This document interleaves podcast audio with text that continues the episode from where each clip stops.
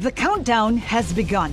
From May fourteenth to sixteenth, a thousand global leaders will gather in Doha for the Qatar Economic Forum powered by Bloomberg. Join heads of state, influential ministers and leading C E Os to make new connections, gain unique insights and uncover valuable opportunities in one of the world's most rapidly rising regions. Request your invite for this exclusive event at Qatar Economic Forum dot com. Live from the Bloomberg Interactive Brokers studios, this is Bloomberg Daybreak for Wednesday, March twenty-third, twenty twenty-two. Coming up this hour, President Biden heads to Europe to push for tougher sanctions on Russia. Supreme Court nominee Ketanji Brown Jackson's on Capitol Hill for day three of confirmation hearings. And global bond markets suffer unprecedented losses since peaking last year.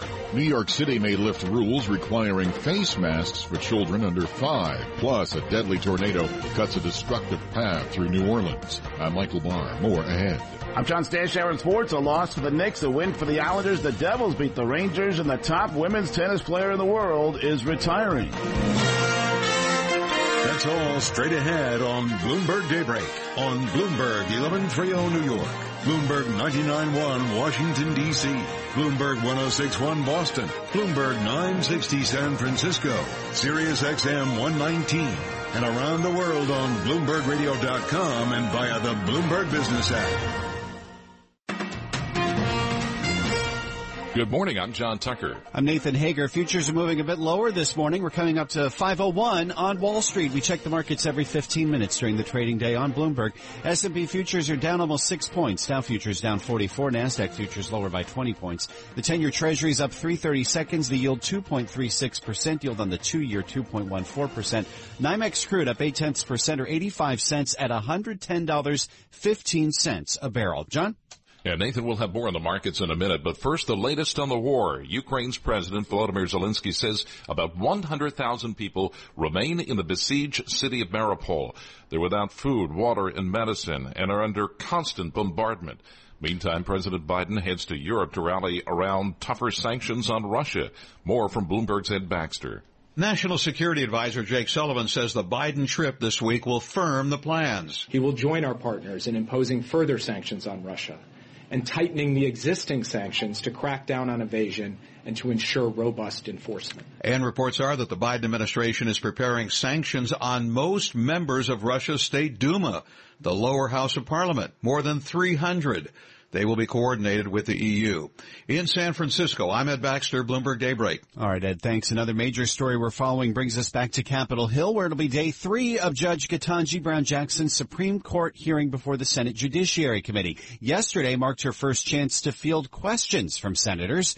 Amy Morris has details from our Bloomberg ninety-nine point one newsroom in Washington. Republican Senator Marsha Blackburn pressed Jackson on abortion and whether she would respect the Supreme Court's ruling in the event that the court effectively guts Roe v. Wade. Senator, whatever the Supreme Court decides in Dobbs will be the precedent of the Supreme Court, and I commit to treating it as I would any other precedent. Republican Senator Tom Cotton pressed Jackson on policing and the role of law enforcement. I asked a simple either-or question. Does the United States need more or fewer police? Senator, the determination about whether there should be more or fewer police is a policy decision by another branch of government. It is not something that judges have control over. More questioning by senators is set for today. In Washington, I'm Amy Morris, Bloomberg Daybreak. All right, thanks, Amy. We turn from Washington to China now, and the latest details on the deadly plane crash this week. The China Eastern jet that crashed Monday was traveling close to the speed of sound just moments before it plunged into a hillside. Let's get more from Bloomberg's Stephen Engel in Hong Kong. When the airplane is traveling at that speed, crashing into the ground, it obliterates everything, including potentially the flight and voice data recorders, the so-called black boxes, which are actually, of course, orange, and those have not yet been found. And that will be critical, of course, to determining what exactly caused this mystery crash. Bloomberg's Stephen Engel reports all one hundred thirty-two people on board the China Eastern jet died in the crash. Well, back here in the U S, John, for markets, it is all about the Fed. Central bank officials are joining Jay Powell's hawkish call on interest rates. Cleveland Fed President Loretta Mester says more than a quarter point hike may be needed. I don't think fifty basis points should be off the table. I, you know, my funds rate path is a little steeper than the median path. So if you do the math, you know, um, I think we'll, we're going to probably need to move some some of those meetings. Mester joins Saint Louis Fed President Jim Bullard in calling for quicker tightening. Bullard tells Bloomberg faster is better when it comes to rate hikes. What you have to do is move the policy rate up discreetly, a fair amount, uh, not to be too disruptive, but I think fifty basis point moves would definitely be in the mix, and then get to a level that we can be neutral. And then from there, we can decide if we want to be uh, restrictive and put further downward pressure on inflation. And Jim Bullard's reiterating his call for interest rates to go above three percent this year. Stay tuned for more from the Fed today. We'll speak live with San Francisco President Mary Daly. That's coming up at eleven thirty a.m. Wall Street time on Bloomberg Radio and Television. Nathan, the prospect of higher rates taking a toll on the bond market, the Bloomberg Global Aggregate Index, this is a benchmark for government and corporate debt total returns, has fallen eleven percent from its high in January last year. That's the biggest decline from a peak in data stretching back to nineteen ninety. It equates to a drop in the index market value of about two point six trillion dollars. And when it comes to stocks, John, now is not the time to buy. That's according to Mohamed El-Erian, the Bloomberg opinion columnist and chief economic advisor at Allianz, says investors need to pair their holdings. If I'm investing over the next twelve-month horizon, I would reduce equities at this point. I would take some money off the table. I think the market is giving you a wonderful opportunity to come out. Mohamed El-Erian says equity markets have yet to factor in what's to come for the economy. And speaking of the economy, we have fresh data on wages this morning. A new study shows a lot of Americans are still seeing pay below fifteen dollars an hour. Bloomberg's Renita Young joins us live with details. Good morning, Renita. Good morning, John. A report from Oxfam America finds one in three U S workers is still making less than fifteen dollars an hour. And the share of women and people of color earning that amount is even greater. The report helps quantify how Americans could be impacted by the Raise the Wage Act, which would set a fifteen dollars federal minimum wage. The legislation is still pending in Congress. Now, while twenty-five percent of men earn less than fifteen dollars an hour, the figure is forty percent for women and fifty percent for women who are working of color. Live in New York, I'm Renita Young, Bloomberg Daybreak. All right, Renita, thanks very much. And ahead of the cash open on Wall Street, futures this morning, they're lower. The Dow futures down forty-two points. That's a decline of about a tenth of a percent. S and P E-mini futures six points lower. And the NASDAQ futures right now, they are down twenty points. You're listening to Bloomberg Daybreak. It's five oh seven on Wall Street. Let's bring in Michael Barr now with more on what else is going on in New York and around the world. John, thank you very much. New York City Mayor Eric Adams is preparing to lift requirements that children under the age of five wear face masks in schools. We are announcing that if the numbers continue to show a low level of risk, let me say that again. If the numbers continue to show a low level of risk, masks will be optional for two to four years old students in schools and in daycare. Adams says it will start April fourth if case rates and the risk of the virus spreading remain low. Adams two weeks ago lifted several pandemic-related rules, including requirements in place since the start of the pandemic that students five and older to wear masks in school. A new federal lawsuit accuses the N Y P D of taking and storing D N A as part of an illegal and unregulated database. The lawsuit accuses the department of turning tens of thousands of people into, quote, permanent criminal suspects. It happens when someone is arrested or brought in for questioning and eats, drinks, or smokes while on the premises. The N Y P D admits it collects D N A in this way, but says it is within the law. A large destructive tornado struck the east side of New Orleans last night. Saint Bernard Parish President Guy McInnis says the damage is widespread. We had a home that was lifted off its foundation and put into the middle of the street right around the corner from here. Parish President Guy McInnis says at least one person was killed. The twister was part of an outbreak of severe thunderstorms across the Deep South and followed a siege of tornadoes in Texas on Monday. Hillary Clinton tested positive for COVID nineteen and has some mild cold symptoms. According to a tweet, the former Secretary of State and former presidential candidate says she feels fine. Meanwhile, White House Press Secretary Jen Psaki tested positive for COVID nineteen and will no longer travel with President Joe Biden to Europe. Psaki says she is experiencing only mild symptoms and will isolate for five days. Biden tested negative. Global news twenty-four hours a day on air and on Bloomberg Quick Take, powered by more than twenty-seven hundred journalists and analysts in more than one hundred twenty countries. I'm Michael Barr. This is Bloomberg. John. And some breaking news crossing the Bloomberg. The Xinhua news agency in China says the China Eastern Plain's one black box has now been located. Details straight ahead. Michael, thank you very much. five ten of Wall Street. Time down for the Bloomberg Sports Update is John Stashower. Thanks, John. The Knicks last season finished fourth in the East. This year they are twelfth. And any faint hopes of sneaking in the playoffs may have ended with the home loss to Atlanta, one seventeen to one eleven. Left the Knicks six games out, only ten to play. Trae Young led the Hawks, scored forty-five points. R J. Barrett had thirty for the Knicks. In Newark, nightmare second period for the Rangers. Devils won at five nothing, scored all five in a thirteen-minute span. They won seven to four. Islanders won three nothing over Ottawa. Ash Barty is the best women's tennis player in the world, ranked number one. She just won Wimbledon, and then the native Aussie captured the Australian Open, but she's retiring at age twenty-five. She's the anti-Tom Brady. Barty says she no longer has the physical drive or the emotional want. She's getting married. She says she's set to enjoy the next phase of her life. Baseball's opening day, two weeks from tomorrow. Yankees host the Red Sox. Right now the question is whether unvaccinated Yankees will be allowed to play, or will it be a Kyrie Irving situation, not allowed to play home games due to the city's private employer mandate for in-person work. Mayor Adams said yesterday they may peel it back slowly, but that most businesses like the mandate. Here's Yankee manager Aaron Boone. You know, I, I still think there's a lot up in the air and a lot left to play out, and, and we'll just see. But, no, we haven't had a big group discussion on, on these kind of things. We're, again, um, I feel like Randy's on top of that and handling that, and we'll we'll see where it goes, and, and when it comes to time that we have to address it, we will. Boone referenced Yankee President Randy Levine, who used to work at City Hall. Not known how many or which Yankees are unvaxxed. John Stashower, Bloomberg Sports. John? All right, John, thanks a lot. Ahead of the cash open on Wall Street, look at futures. They are in the red right now, just slightly. The Dow futures down thirty-nine points. That's a drop of a tenth of a percent.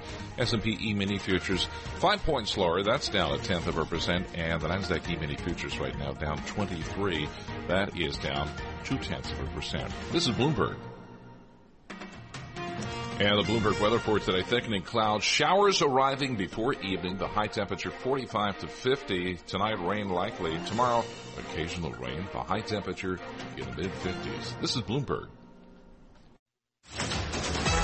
Markets, headlines, and breaking news twenty-four hours a day at Bloomberg dot com, the Bloomberg Business app, and at Bloomberg Quick Take. This is a Bloomberg Business Flash.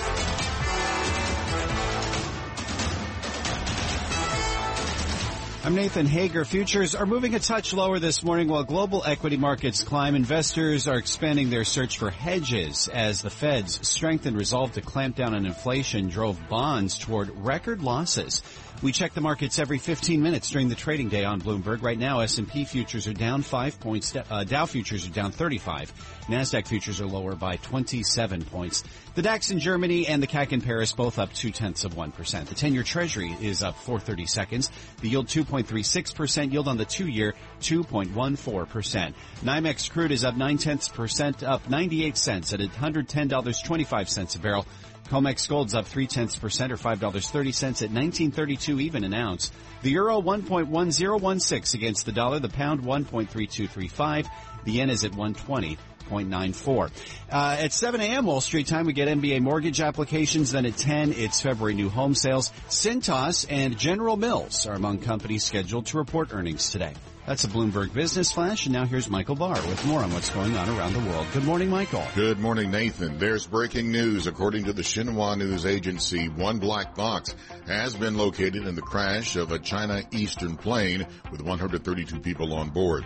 President Joe Biden's trip to Europe comes at a critical moment for the war in Ukraine, which could become a bloody stalemate as Russia pummels cities with airstrikes and artillery. Biden departs today on a four-day trip. He will meet with allies during a long day of meetings in Brussels tomorrow. NATO and the European Union and the Group of Seven Nations are all holding summits that day. Biden on Friday is scheduled to continue on to Poland. In the N B A, the Knicks and Warriors lost. In the N H L, the Devils beat the Rangers seven four. The Islanders won. The Capitals lost. Global news, twenty-four hours a day, on air and on Bloomberg Quick Take, powered by more than twenty-seven hundred journalists and analysts in more than one hundred twenty countries. I'm Michael Barr. This is Bloomberg, John. Michael, thank you. five twenty on Wall Street. We're live for the Bloomberg Interactive Brokers Studios, and this is Bloomberg Daybreak. This is a pretty big week on the diplomatic front as President Biden travels to Europe for Thursday's NATO meeting. And the Ukraine's uh, President Vladimir Zelensky, he's going to take part uh, via video. For more, let's... Uh, Joined with uh, Professor Julie Norman of University College in London. Professor, thanks for being with us. Hey, my first question, is the resolve against Russia as strong and united as it appears to be on the surface? Well, John, that's certainly the image that the U S and NATO allies are hoping to project this week. It's notable that they're having an in-person meeting and an in-person meeting with heads of state in particular. One of the priorities for the Biden administration from the beginning of this crisis has been to project this sense of unity among allies. That was before the invasion started, throughout, and then up through today. So one of the goals of this meeting, they'll obviously be discussing substantive things as well, but it is just to project this sense of unity, that the heads of state are coming together and are united. With that said, there are, of course, some disagreements among them, which they'll be discussing, including the types of military aid, the types of sanctions to continue, um, and how things may or may not escalate after this. So uh so there'll be a lot to discuss, but they're hoping that this meeting will at least send a, a message of a united front continuing. Is uh NATO strong at this point? Well, what we've seen, obviously, throughout this crisis is that it's probably strengthened NATO more than anything else has in recent decades. Obviously, there's going to be some disagreements among members. Uh, many of the Eastern and Central European states would like an even more robust response to the crisis in Ukraine, uh, additional types of military aid, including um, you know, different kinds of fighter jets, even a no-fly zone, that Western Europeans and the U S are not uh, fully on board with. So some of those things will be discussed. But with that said, the way that the alliance has come together wholeheartedly around sanctions, around just the idea of military aid more broadly, uh, and just uh, just shoring up NATO itself throughout all this has probably strengthened the alliance more than uh, than anything else that we would have seen. You know, a potential Russian oil embargo, that does raise the question of whether Europe can wean itself off Russian energy. Um, just how important is that front? Well, this is something that the Biden administration will probably raise. So the U S and also Canada and some other states have, uh, you know, have, have put the sanctions on Russian oil, but that's a little bit easier for states in North America and elsewhere to do than it is for Europe, and especially states like Germany and even Italy that are quite dependent on Russian oil. They have committed to reducing that dependence by two-thirds by the end of the year, but I think we'll see a bit more pressing on what that actually means and if there can be some other steps that can be taken, perhaps sanctioning Gazprom or some of the specific uh, Russian uh, companies and providers that are quite central in this industry. What else stands out for you? What are you uh, particularly focused on right now?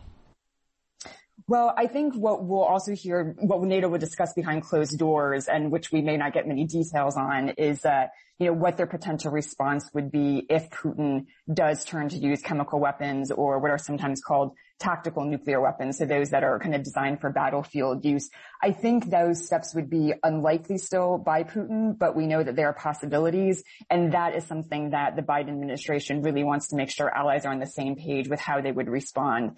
Again, Biden really does not want this conflict to escalate and to engage the U S in particular or NATO, but a crossing of a kind of red line, like something like that, would probably warrant some kind of response, and NATO's going to have to try and figure out what that might be. One of the things that came out after the Cuban Missile Crisis uh, in, in terms of uh, nuclear weapons being used is that it was the tactical commanders on the ground there at the front in Cuba, uh, the Soviet advisors, who would have the say over that. Um, it just raises the specter of, like, things could get really complicated and really, really dangerous very quickly. Absolutely. And that's obviously what the Biden administration, NATO, has been trying to avoid. That's one reason why they've been very clear in their messaging. Uh, some think maybe uh, to a fault in terms of uh, making it very clear to Putin that they don't want to escalate this to any kind of level that would involve nuclear weapons. Uh, in my opinion, I think they're right to kind of err on that. We don't want to see it get to that point. And as you noted, with Russia right now, it's tricky. Even some of Putin's own military advisors who earlier and currently have spoken out against uh, kind of the strategies that he has employed, um, have been somewhat sidelined by Putin himself. And it's, uh, it's uncertain how much of a, uh, of a rationality we can expect from him at this point. Always a pleasure, Professor. Thank you very much. Julie Norman, uh, University College in London.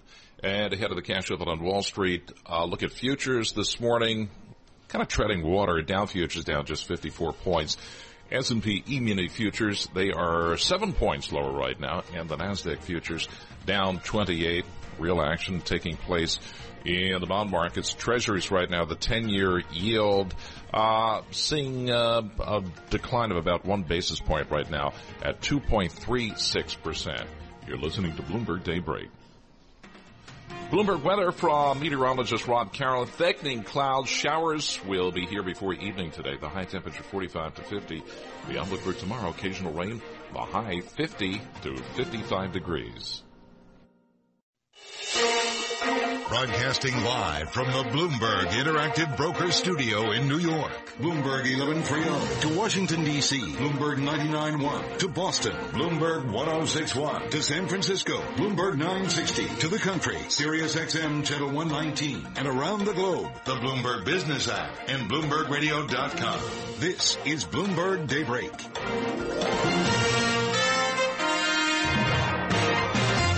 It's five thirty on Wall Street. Good morning. I'm John Tucker. And I'm Nathan Hager. We're just about four hours away from the open of U S trading. Let's get you up to date on the news you need to know at this hour. President Biden is heading to Europe to rally allies around tougher sanctions on Russia for its invasion of Ukraine. We get the latest from Bloomberg senior reporter Mark Champion. What they are trying to do is to get ahead of what they know will be a continuing issue with Russia over Ukraine. So try and get ahead on issues like how do we make sure that the sanctions take real effect? How do we resolve our differences over how to deal with energy, particularly oil? Bloomberg's Mark Champion says President Biden will join back-to-back summits, first with NATO members in Brussels, then the Group of Seven and European Union. Meantime, on Capitol Hill, it's day three of Judge Ketanji Brown Jackson's Supreme Court hearing before the Senate Judiciary Committee. Yesterday marked her first chance to field questions from Congress and defend her record. My record demonstrates that I am not proceeding from any sort of preconceived notion about how a case comes out. Jackson faced questions from Republicans about her religion, critical race theory, child pornography, and abortion. I'm not ruling consistent with any sort of ideology. I'm doing what impartial and fair judges do, which is to decide in every case based only on the facts and the law. Jackson returns to Capitol Hill for more questioning today. All right, turning to markets now, John. Global bonds remain under heavy pressure. The Bloomberg Global Aggregate Index, the benchmark for government and corporate debt total returns, has fallen eleven percent from a high in January of last year. That is the biggest decline from a peak in data stretching back to nineteen ninety. And with the bond market in focus, tune in today for more from the Fed. We speak live this morning with San Francisco President Mary Daly. Catch that eleven thirty a.m. Wall Street time. In the meantime, a new study shows shows many Americans are still seeing wages below fifteen dollars an hour. Bloomberg's Renita Young joins us live with the details. Good morning, Renita. Good morning, Nathan. A report from Oxfam America finds one in three U S workers is still making less than fifteen dollars an hour, and the share of women and people of color earning that amount is even greater. The report helps quantify the impact from the Raise the Wage Act, which would set a fifteen dollars federal minimum wage. The legislation is still pending in Congress.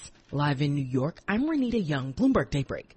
All right, Renita, thanks. S and P futures now down eleven points. Dow futures down seventy-eight. NASDAQ futures are lower by forty-three points. The ten-year Treasury is up five thirty-seconds. The yield two point three six percent. Straight ahead, your latest local headlines and sports. This is Bloomberg.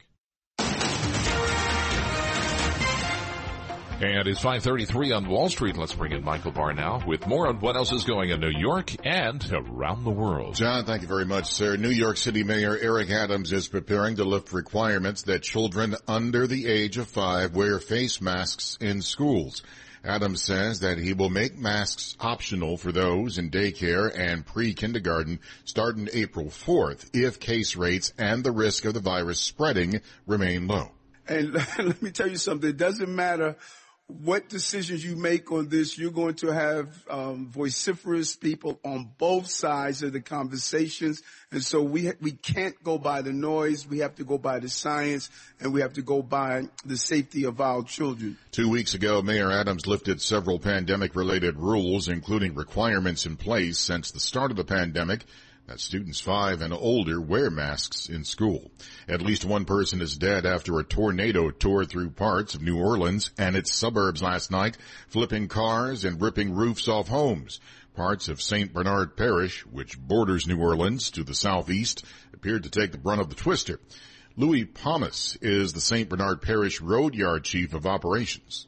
They did a walkthrough on every street that was damaged, and we're doing a search and rescue on every house that we could possibly do.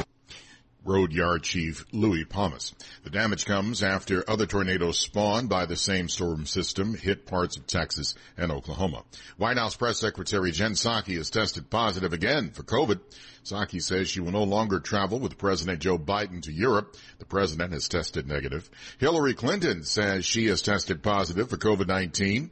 In a tweet, Clinton says she has some mild cold symptoms, but is feeling fine. A Taliban official says the hardline leadership of Afghanistan's new rulers has decided against opening educational institutions to girls beyond grade six. It is the first day of Afghanistan's new school year. Global news twenty-four hours a day on air and on Bloomberg Quick Take, powered by more than twenty-seven hundred journalists and analysts in more than one hundred twenty countries. I'm Michael Barr. This is Bloomberg, John. Michael, thank you.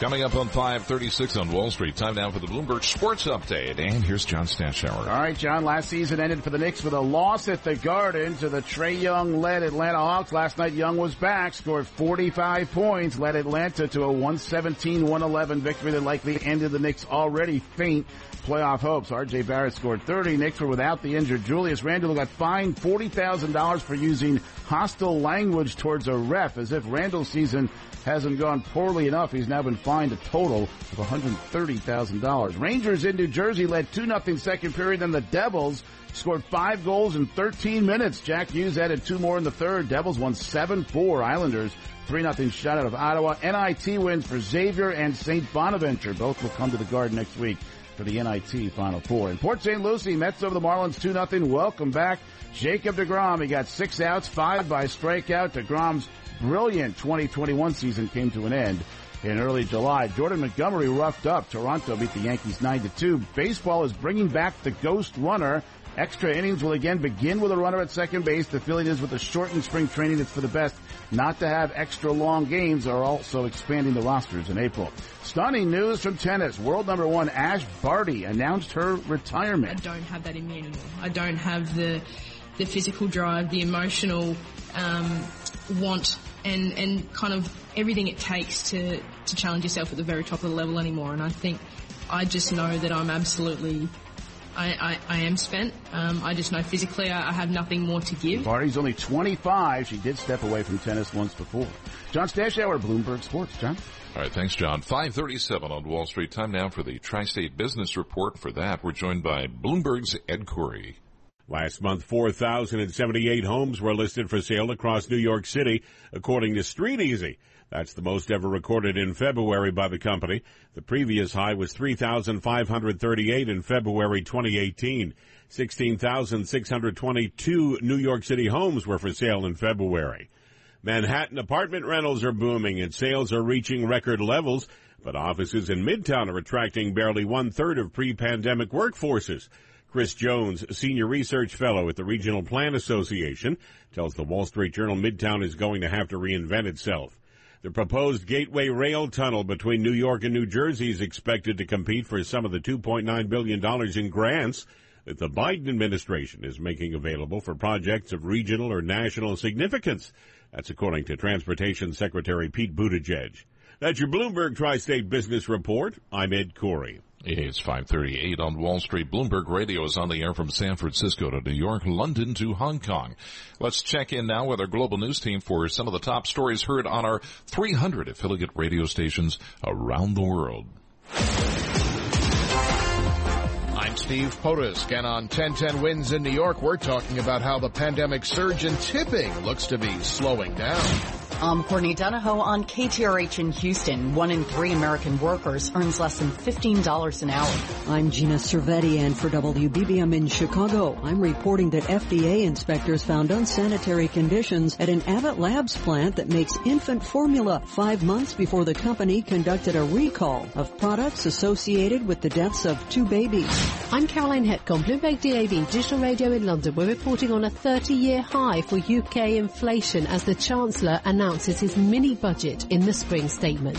I'm Ed Corey on W W J in Detroit. I'm reporting shares of automakers fell on Monday on supply chain fears. And those are some of the stories our twenty-seven hundred Bloomberg journalists and analysts are working on this morning around the world. It's five thirty-nine on Wall Street. The following is an editorial from Bloomberg Opinion. Russia's invasion of Ukraine has reminded the U S and Europe that their alliance matters. Their united response to the war should alert them to something else, that resilience depends on economic cooperation, not just security commitments. In that light, reviving stalled talks on a free trade agreement is more urgent than ever. Negotiations over the Transatlantic Trade and Investment Partnership, which could have led to a fully formed U S E U free trade area, were halted during the Trump administration. With President Biden traveling to Europe this week, the time may be right to restart discussions. The allies have a crisis to manage, of course, so commerce won't be at the front of anyone's mind. But Putin's war has shown just how crucial it is for the U S and Europe to have strong partnerships. That means cooperating on trade as well as security. This editorial was written by the Bloomberg Opinion editorial board. I'm David Shipley. For more Bloomberg Opinion, please go to bloomberg dot com slash opinion. Or O P I and Go on the Bloomberg Terminal. This has been Bloomberg Opinion. And Bloomberg Opinion editorials can be heard every weekday at this time. And terminal customers can read more at O P I and Go. You're listening to Bloomberg Daybreak.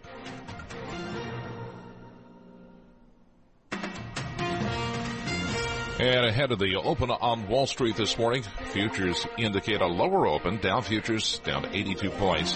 S and P E-mini futures thirteen points lower. The Nasdaq futures are down fifty-three.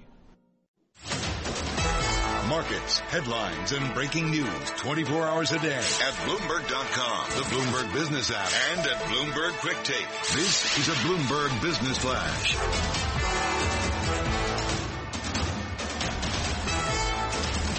I'm Nathan Hager. Global equity markets are mixed this morning. Investors are expanding their search for hedges as the Federal Reserve's strengthened resolve to clamp down on inflation has driven bonds toward record losses. We check the markets every fifteen minutes during the trading day on Bloomberg.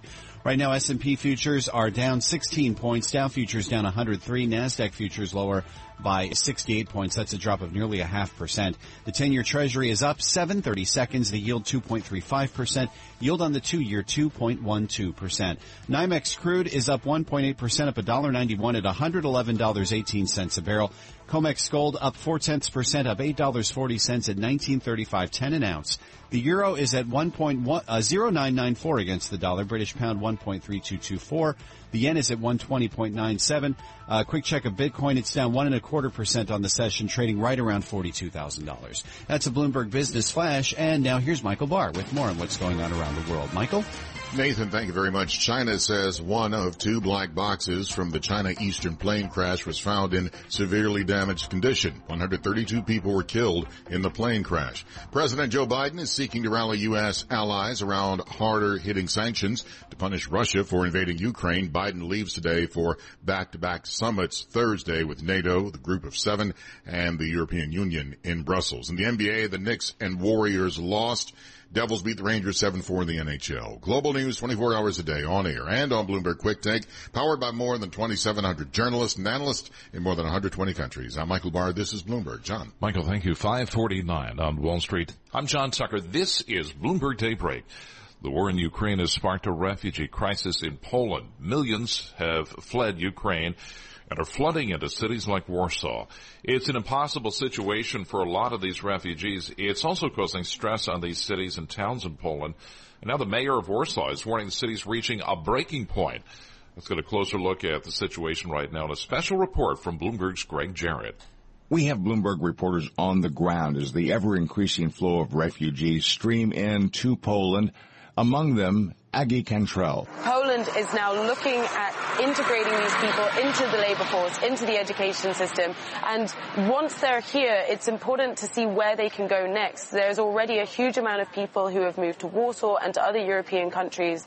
And that's a key concern for the European Union going forward. After getting these people over the border, how they're able to find places to live and work more securely. There are many non-governmental organizations also trying to help. Captain Oleg Samoilenko of the Salvation Army in Warsaw is welcoming thousands, providing them with food, shelter, emotional and spiritual care, translation services, and useful references for medical and legal advice.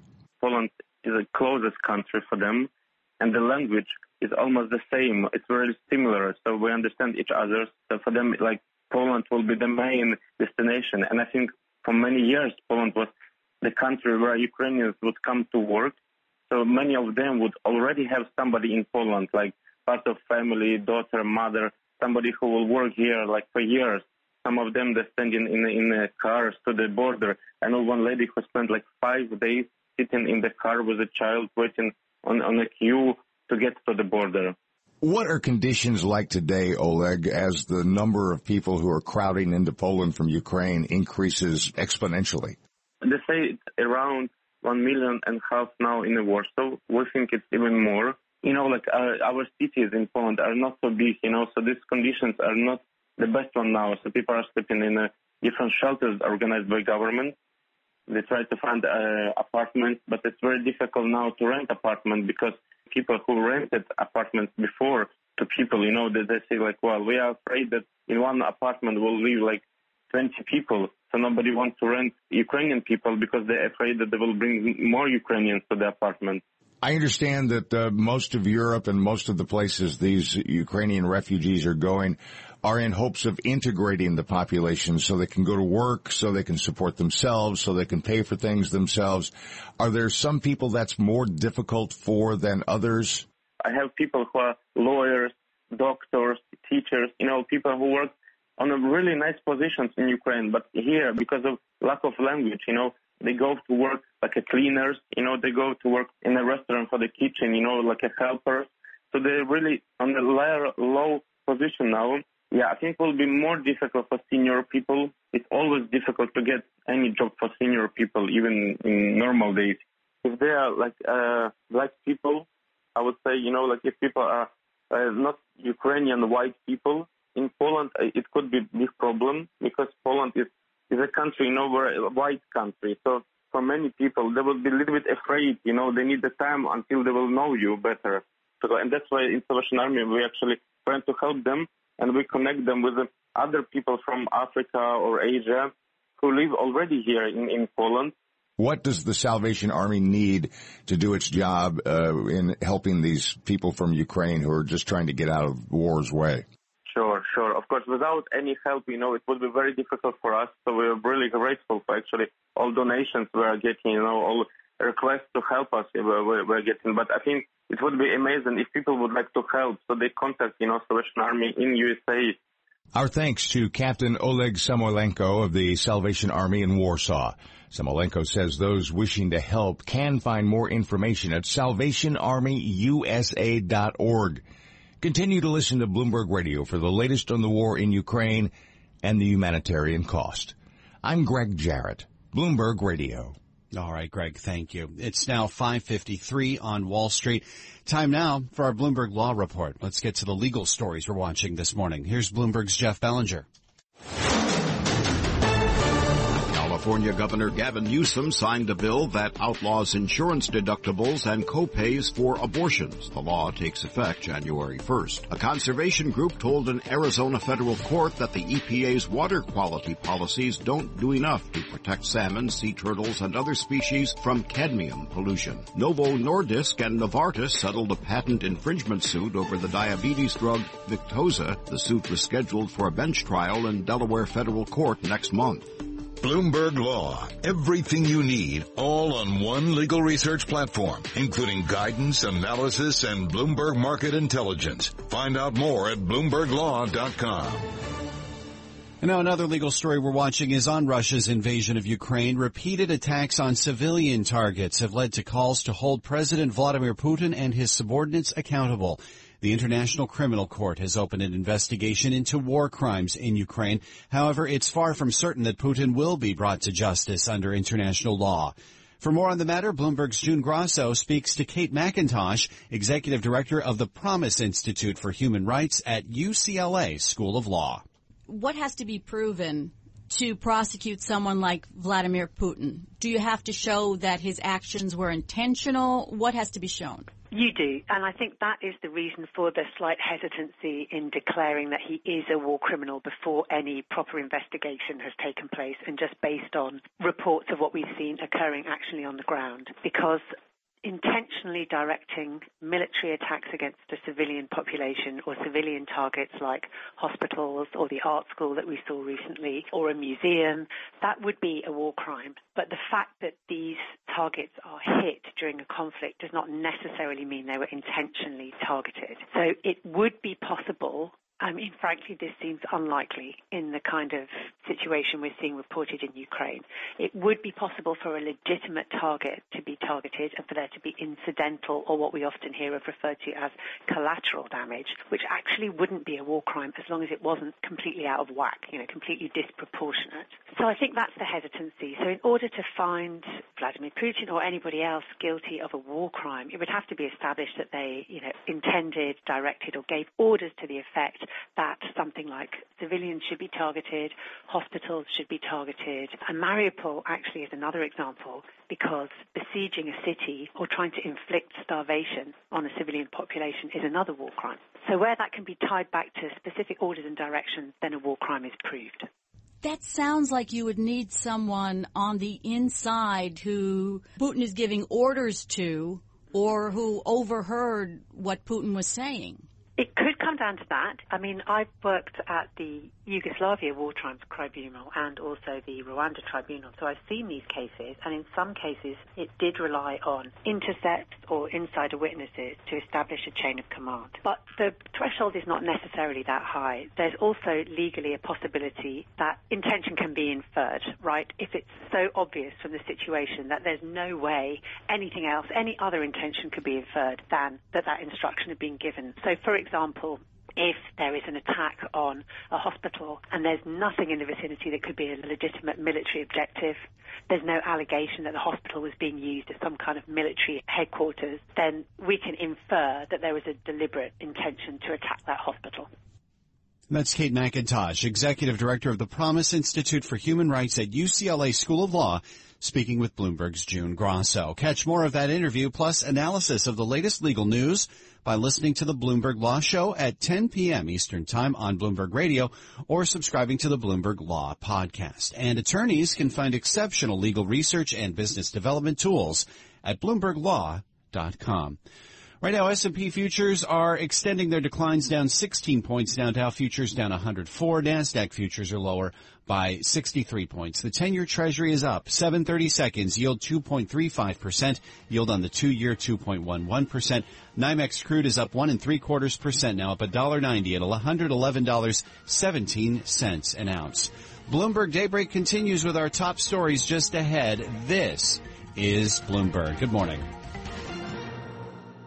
The countdown has begun. This May, a thousand global leaders will gather in Doha for the Qatar Economic Forum powered by Bloomberg, held in conjunction with our official partners, the Qatar Ministry of Commerce and Industry and Media City Qatar, and premier sponsor Q N B. Join heads of state, influential ministers, and leading C E Os to make new connections and gain unique insights. Learn more at Qatar Economic Forum dot com.